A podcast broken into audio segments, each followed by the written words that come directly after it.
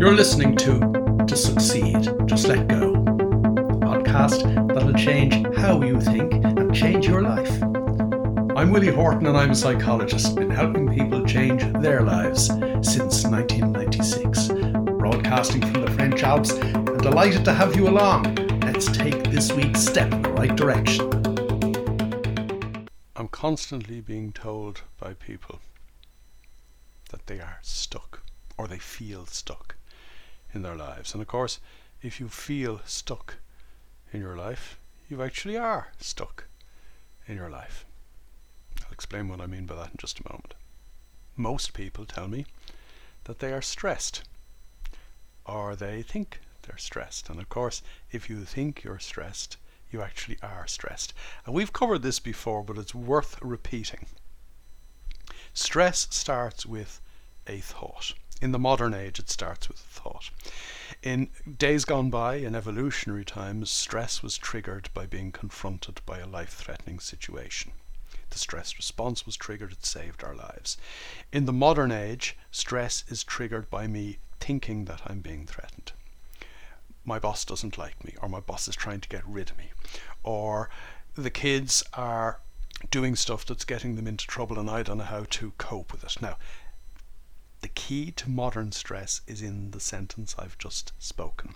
I don't know how to cope with it. I don't know how to cope with my boss. I don't know how to cope with the job I have. I don't know how to cope with the traffic I'm in. I don't know how to cope because I missed the train. I don't know how to cope because the kids are driving me mad. I don't know how to cope. It's all about me asking myself a question subconsciously Am I up to dealing with the situation in which I find myself? And when I say to myself, I can't cope, I immediately trigger the stress response because now I think that I am under threat. But it's only a thought. It might be a couple of thoughts because nobody using their mind normally will ask themselves the question Am I up to coping with the situation in which I find myself? Question they actually ask themselves is Is the person who I think I am up to coping with what I think about the situation that I think is happening? There are four or five thinks involved. So, in other words, stress is created in the modern age by a cascade of useless, self destructive thought. But it creates our version of reality. As I said right at the beginning of today's episode, if I think I'm stuck, I'm stuck. If I think I'm stressed, I'm stressed.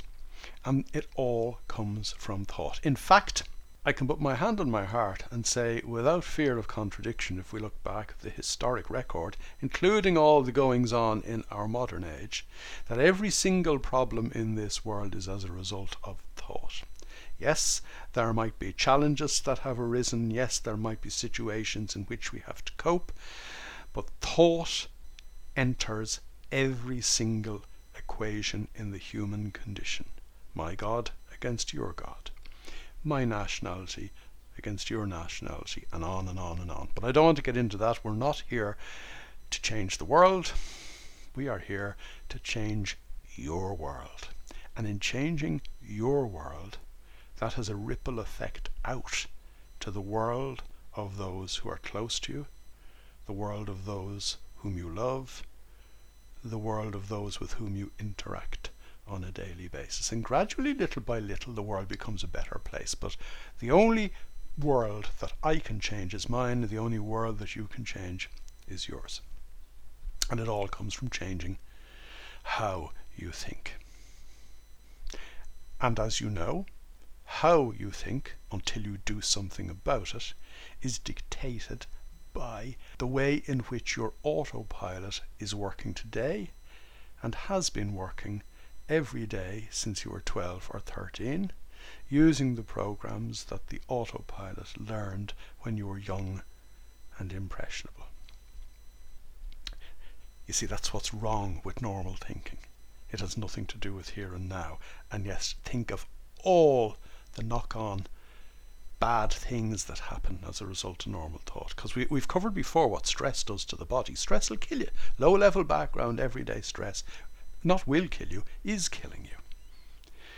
So we need to change how we think. And, and I think that's very important because an awful lot of people, when they tell me that they're stuck, say, I'm stuck because of the way I grew up or I'm stuck because of the terrible things that happened to me as a child, or I'm stuck because of the abusive relationship that I had five years ago.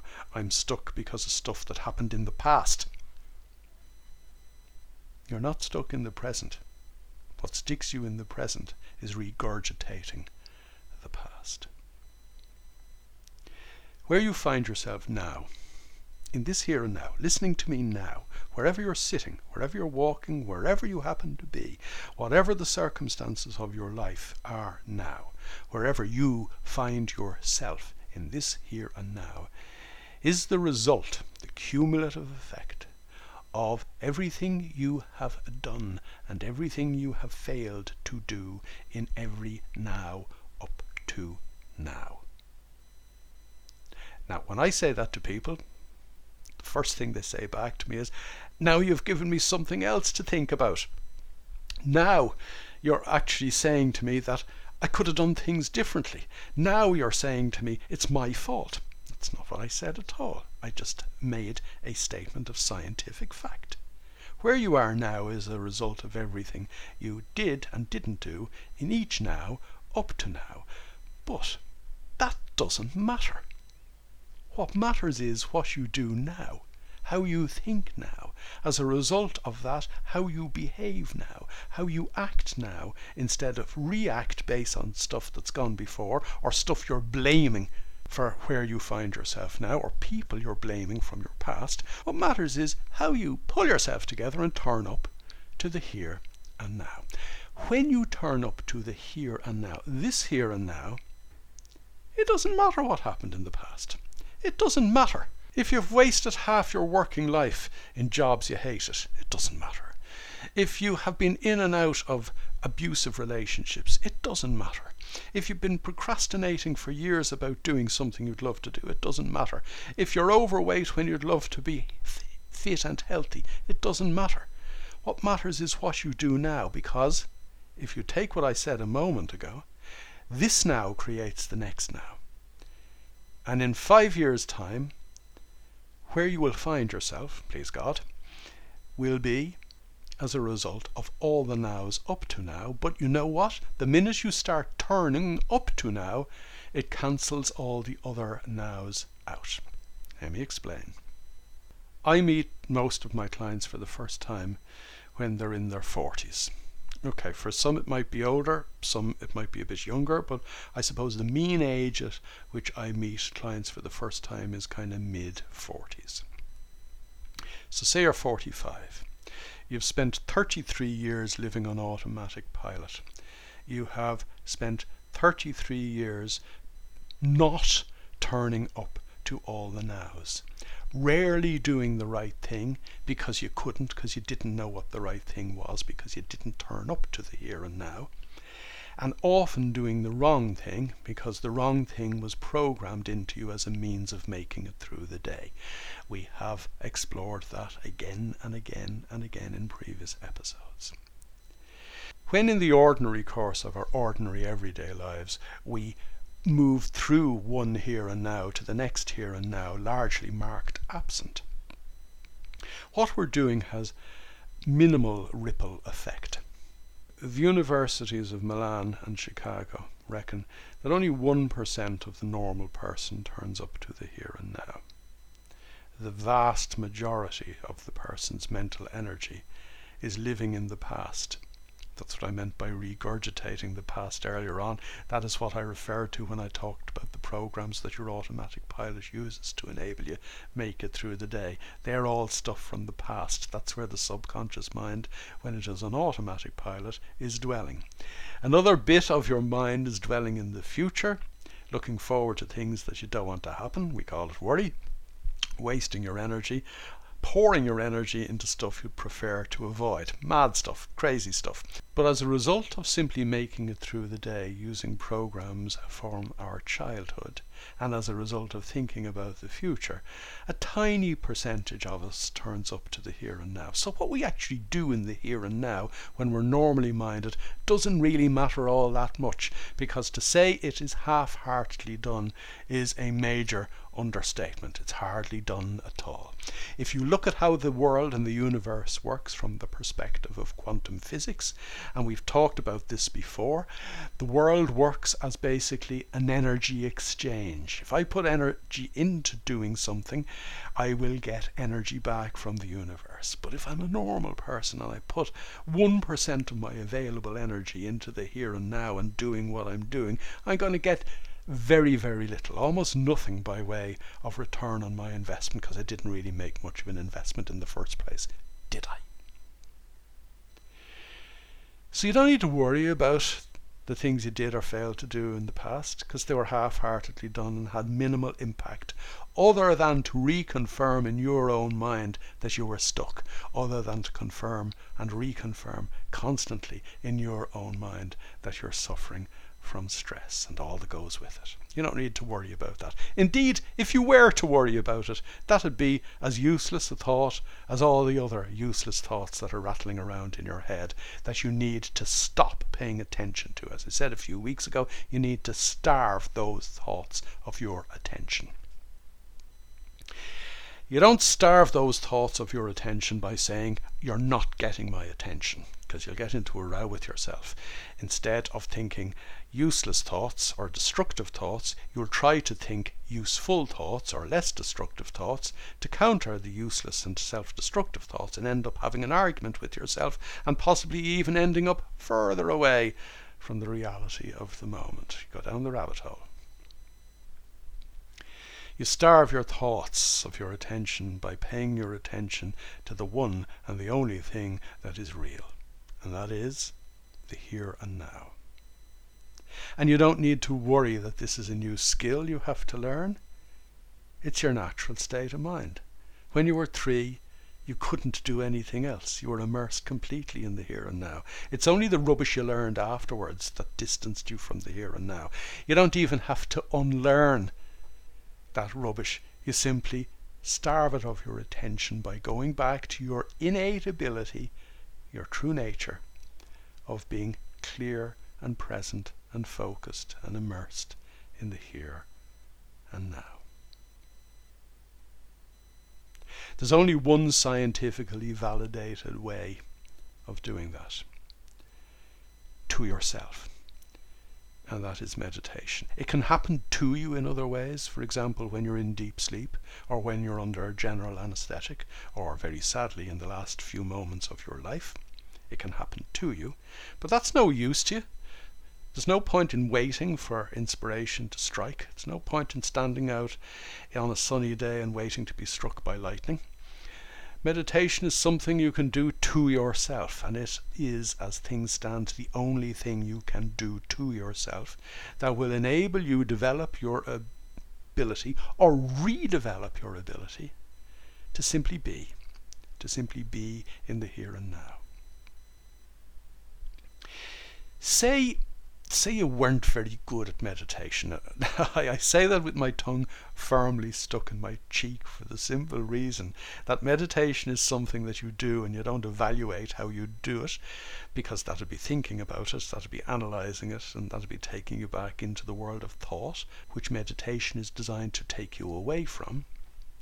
So you're never going to know whether you're good or bad at it because to get into that conversation with yourself would be totally and utterly counterproductive. But just say, for argument's sake, you are crap, awful at meditation. And with all your meditation, you only managed to, instead of be 1% present, be 2% present in the here and now.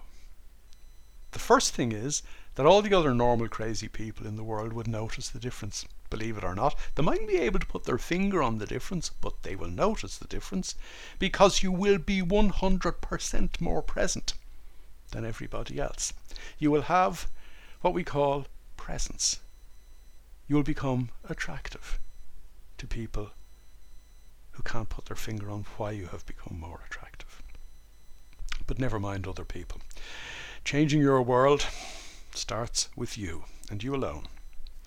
If you could move from being just 1% present to 2% present, you will have doubled your impact on the here and now. You will have doubled your investment in universal energy. You will have doubled the response you get from universal energy.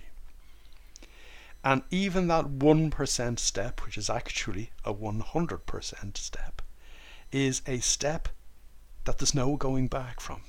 You're going to start taking more and more and more of those little steps that are exponentially giant leaps.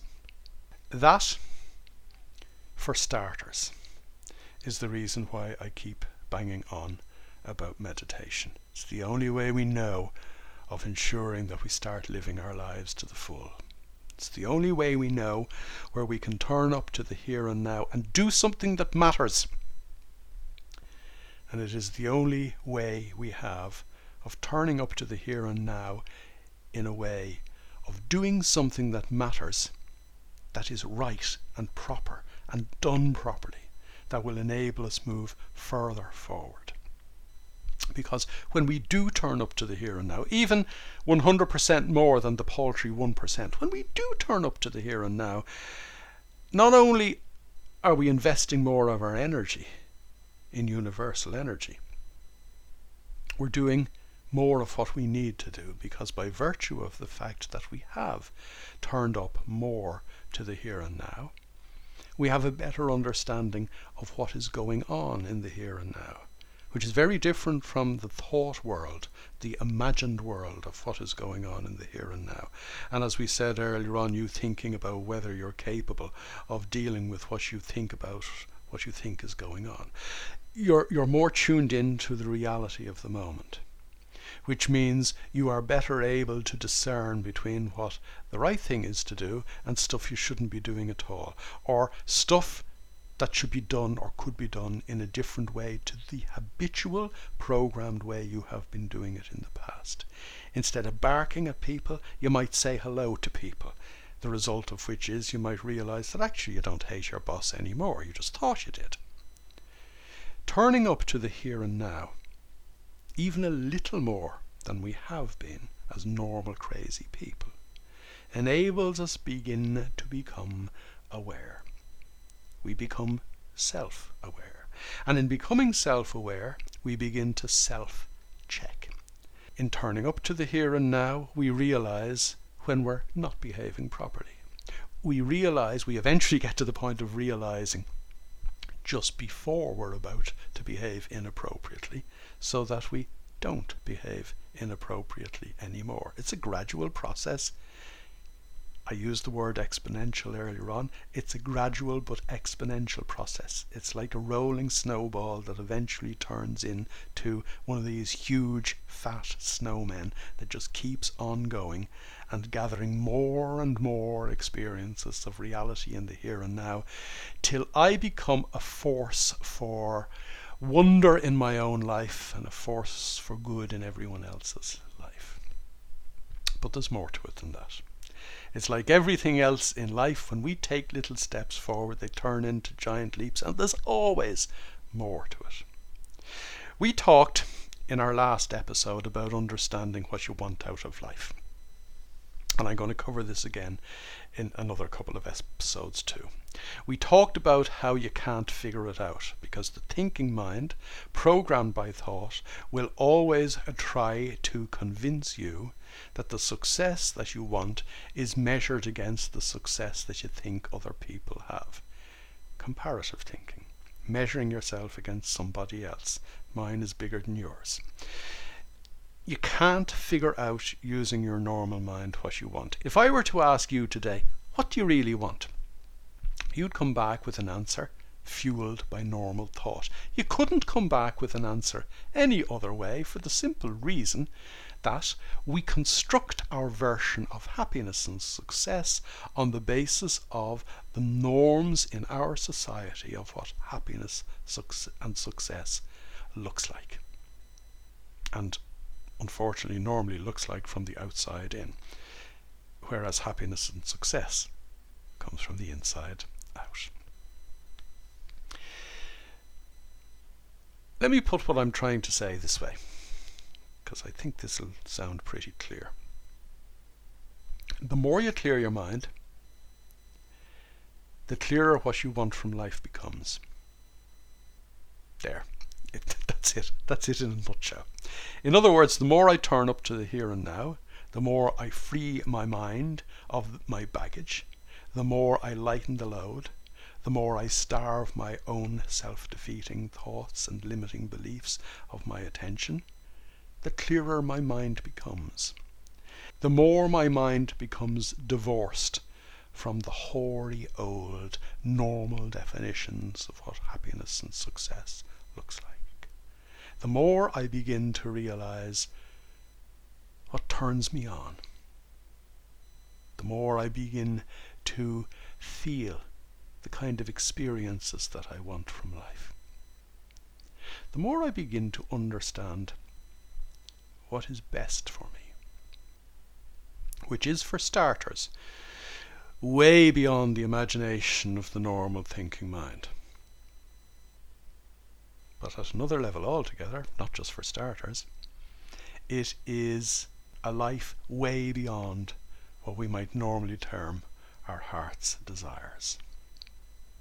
Here is a really, really important reason for meditating. Because meditating enables you put together the two pieces of what I call, and you've heard me referring to this before, as the two piece jigsaw. Number one, I need to turn up to the here and now, and number two, I need to know why I turned up to the here and now. The why is what I want out of life. The why are the experiences I'd love to have in my life. The turning up to the here and now is being more than 1% present. But meditation enables and facilitates both those pieces of the jigsaw. It enables me turn up, and the more I turn up, and the more I understand what reality looks and feels like, the more I begin to become clear as to what I really, really want to experience in my life. The more I understand the impact that I have on others as a result of turning up to the here and now, the more that influences my understanding of the kind of experiences I want to have in my life, and on and on the snowball rolls. So, whereas I sat down to record a podcast episode furthering our discussion on manifestation. Yuck, a word that I absolutely hate. And if you listen back to last week's episode, you'll understand why. Whereas I sat down to record an episode following on from last week's episode, I have actually probably leaped a couple of steps further forward. And, and really, I suppose, simplifying or doing my best to simplify something that is awfully, awfully simple in its essence, but is overly complicated by people who have these esoteric conceptual discussions and conversations about the meaning of life. God help us. I'll repeat what I said earlier on because it is awfully, awfully important. Meditation clears my mind. The clearer my mind becomes, the clearer becomes my understanding of me and the kind of life I would love to experience. I constantly get questions as to for how long I should meditate. You know, is meditating for 30 minutes or 40 minutes better than meditating for 5 minutes? It depends on what you're doing for the 20 or 30 minutes, to be quite honest. Meditation, and we'll talk about this in the coming weeks, meditation is a discipline. It is a discipline that requires structure. So some people will sit down for 30 or 40 minutes to, and in inverted commas, empty their mind, and basically they're just sitting there not doing anything. Meditation is a discipline, it requires structure, and you know, five or six or seven minutes first thing in the morning, and by that I mean before your day gets going, not the minute you get out of bed, not necessarily. Five or six or seven minutes, most mornings, preferably every morning, is enough. What should I be doing when I meditate? As I said a minute ago, it requires discipline and it requires structure. In other words, you don't just sit there and say to yourself, I'm going to clear my mind for a few minutes or I'm going to allow my mind settle. Because certainly, definitely at the outset, when you're starting out on a course of tuning your mind into the real world, meditating. When you're starting out for the first time, you don't just want to sit down and say, I'm going to clear my mind, because your mind will fly off in every direction, even directions that are unimaginable to the normal way in which you distract yourself. You'll, you'll think you're crazy. No, it needs discipline and it needs structure. I alluded to this a moment ago. Some people will say, well, does it need to be really just after I get out of bed in the morning? It needs to be done before your day gets going. So it could be done before your shower, after your shower, before you dress, after you dress, before your breakfast, breakfast, after your breakfast, or any combination of the foregoing, as long as it gets done before you leave the house. And of course, a lot of people aren't leaving the house at the moment, and that actually poses an even greater challenge for so many people. By leaving the house, I mean leaving the house mentally. In other words, switching on your computer to start your work day at home, or indeed, actually physically leaving the house. You need to start your day the way you would wish to continue it, in as clear a state of mind as possible. That is what I call putting your best foot forward. And if we start our day by not putting our best foot forward, we have nobody to blame but ourselves if we slip and fall or fall over ourselves. That said, as I said earlier on in this conversation today, this is a no blame game. You've been listening to To Succeed, Just Let Go. To get involved, join me in my Facebook group, strangely enough called To Succeed, Just Let Go. And for more information, visit www.willie-horton.com.